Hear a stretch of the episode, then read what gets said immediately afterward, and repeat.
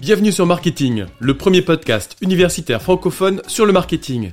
Ce podcast est créé et animé par les étudiants de TechDeco Périgueux et moi-même, Fabrice Cassou, maître de conférence à l'Université de Bordeaux.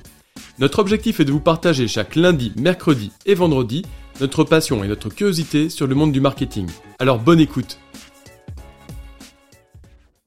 La thématique principale de ce podcast est le marketing. C'est pourquoi il nous a semblé intéressant de revenir sur la définition de ce terme mais également de s'intéresser à l'histoire du marketing, que ce soit sous l'angle des pratiques ou sous l'angle de l'enseignement. Très souvent, le marketing est réduit à des caricatures telles que l'art de vendre, la manipulation, etc.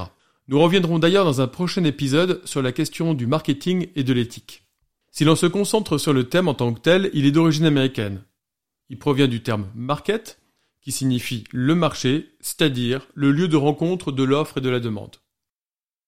L'Association américaine de marketing propose la définition suivante. Le marketing recouvre l'activité, l'ensemble des institutions et les processus visant à créer, communiquer, délivrer et échanger les offres qui ont de la valeur pour les clients, les consommateurs, les partenaires et la société au sens large. Faisons le point désormais sur l'histoire des pratiques du marketing. Cette histoire débute dans l'Antiquité, avec l'usage des marques pour désigner les marchandises. Mais on trouve également des traces de publicité sur des papyrus en Égypte, sur des amphores grecs ou encore des restes d'affiches sur les murs de Pompéi. Dans sa dimension moderne, c'est la révolution industrielle qui va donner ses lettres de noblesse au marketing. En effet, avec l'industrialisation, les produits sont fabriqués en grande quantité, avec une qualité, un poids et des dimensions semblables. Les industriels choisissent alors de travailler le nom et le packaging des produits qu'ils fabriquent. Par exemple, dans la deuxième moitié du XIXe siècle, le chocolat des magasins Félix Potin, célèbre enseigne à Paris, s'intitule au même nom que l'enseigne, et l'emballage de ce tablette de chocolat permet de valoriser à la fois l'usine de production ainsi que la maison de vente qui le distribue. Si cela vous intéresse, nous avons sur notre site marque-et-ting.com un scan d'un emballage de chocolat justement du XIXe siècle. De manière complémentaire, les magasins vont connaître un grand essor au XIXe siècle, avec en particulier le fameux magasin Le Bon Marché d'Aristide et Marguerite Boussicot. De ces différents magasins naissent des pratiques que l'on connaît encore actuellement, telles que la création des soldes, le fameux satisfait ou remboursé, la livraison à domicile ou encore la vente à distance. Le marketing est présenté en trois dimensions, à savoir la dimension opérationnelle, qui est la dimension visible principalement, à savoir la fameuse formule des 4 P, le bon produit au bon prix, au bon endroit, et avec la bonne communication. Et il reste également deux autres dimensions que sont les études de marché et la dimension stratégique du marketing. Concernant les études, elles semblent avoir pris un grand essor au début du XXe siècle aux États-Unis. Les études sont alors employées pour comprendre les besoins des consommateurs, ou alors pour évaluer le potentiel d'un marché, ou encore pour étudier la concurrence.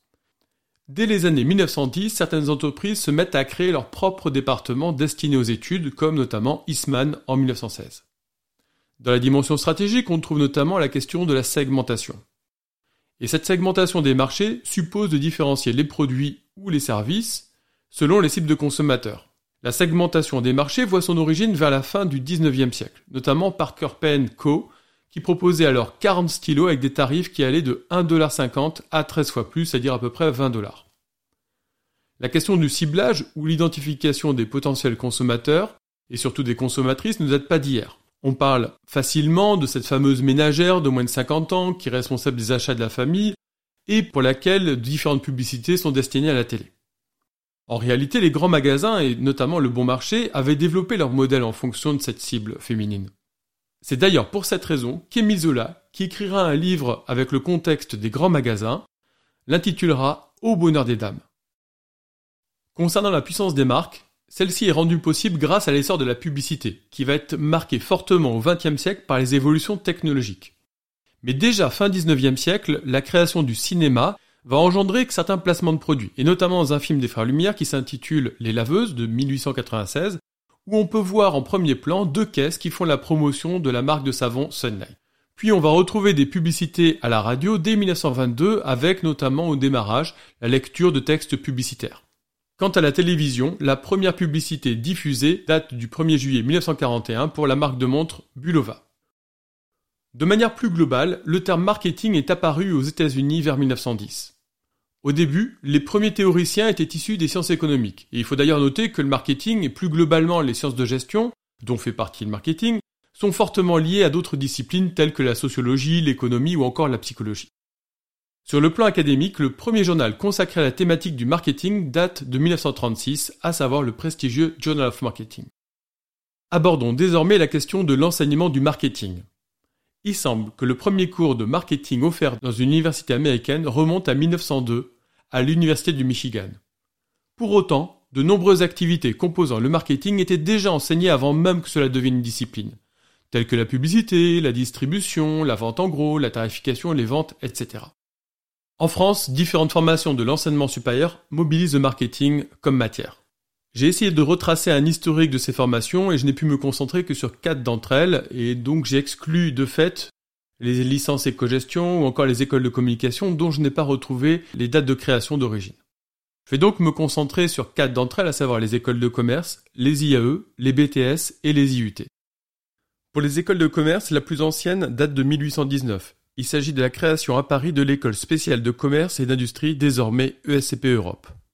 À l'époque, les écoles de commerce enseignent trois matières principales théoriques, le droit, la comptabilité et les langues, et proposent de nombreux cas pratiques de mise en situation. Pour autant, le marketing ne sera enseigné dans ces écoles de commerce qu'au XXe siècle, comme aux États-Unis.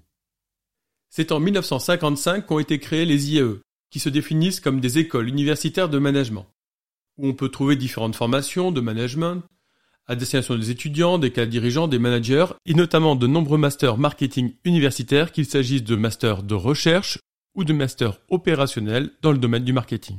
Le brevet de technicien supérieur BTS a été créé en 1962, avec notamment des diplômes dédiés aux professions technico-commerciales des industries des métaux ou encore dédiés à la publicité.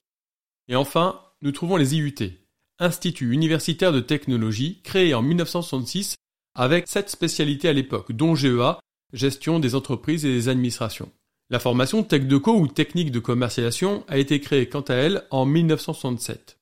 Et GACO, gestion des entreprises et des administrations, a été créée en 1994. Ces trois formations disposent d'enseignements en marketing et la formation actuelle du BUT ou Bachelor universitaire de technologie, lancée en septembre 2021, va permettre la spécialisation des étudiants de deuxième année dès la rentrée prochaine avec le choix de parcours de spécialité et notamment en marketing. Merci à tous d'avoir suivi cet épisode. Vous pouvez nous aider dans notre démarche en vous abonnant à notre podcast et en laissant un commentaire. Merci pour votre soutien et votre écoute et à très bientôt sur Marketing, le podcast universitaire pour tous les cueils du marketing.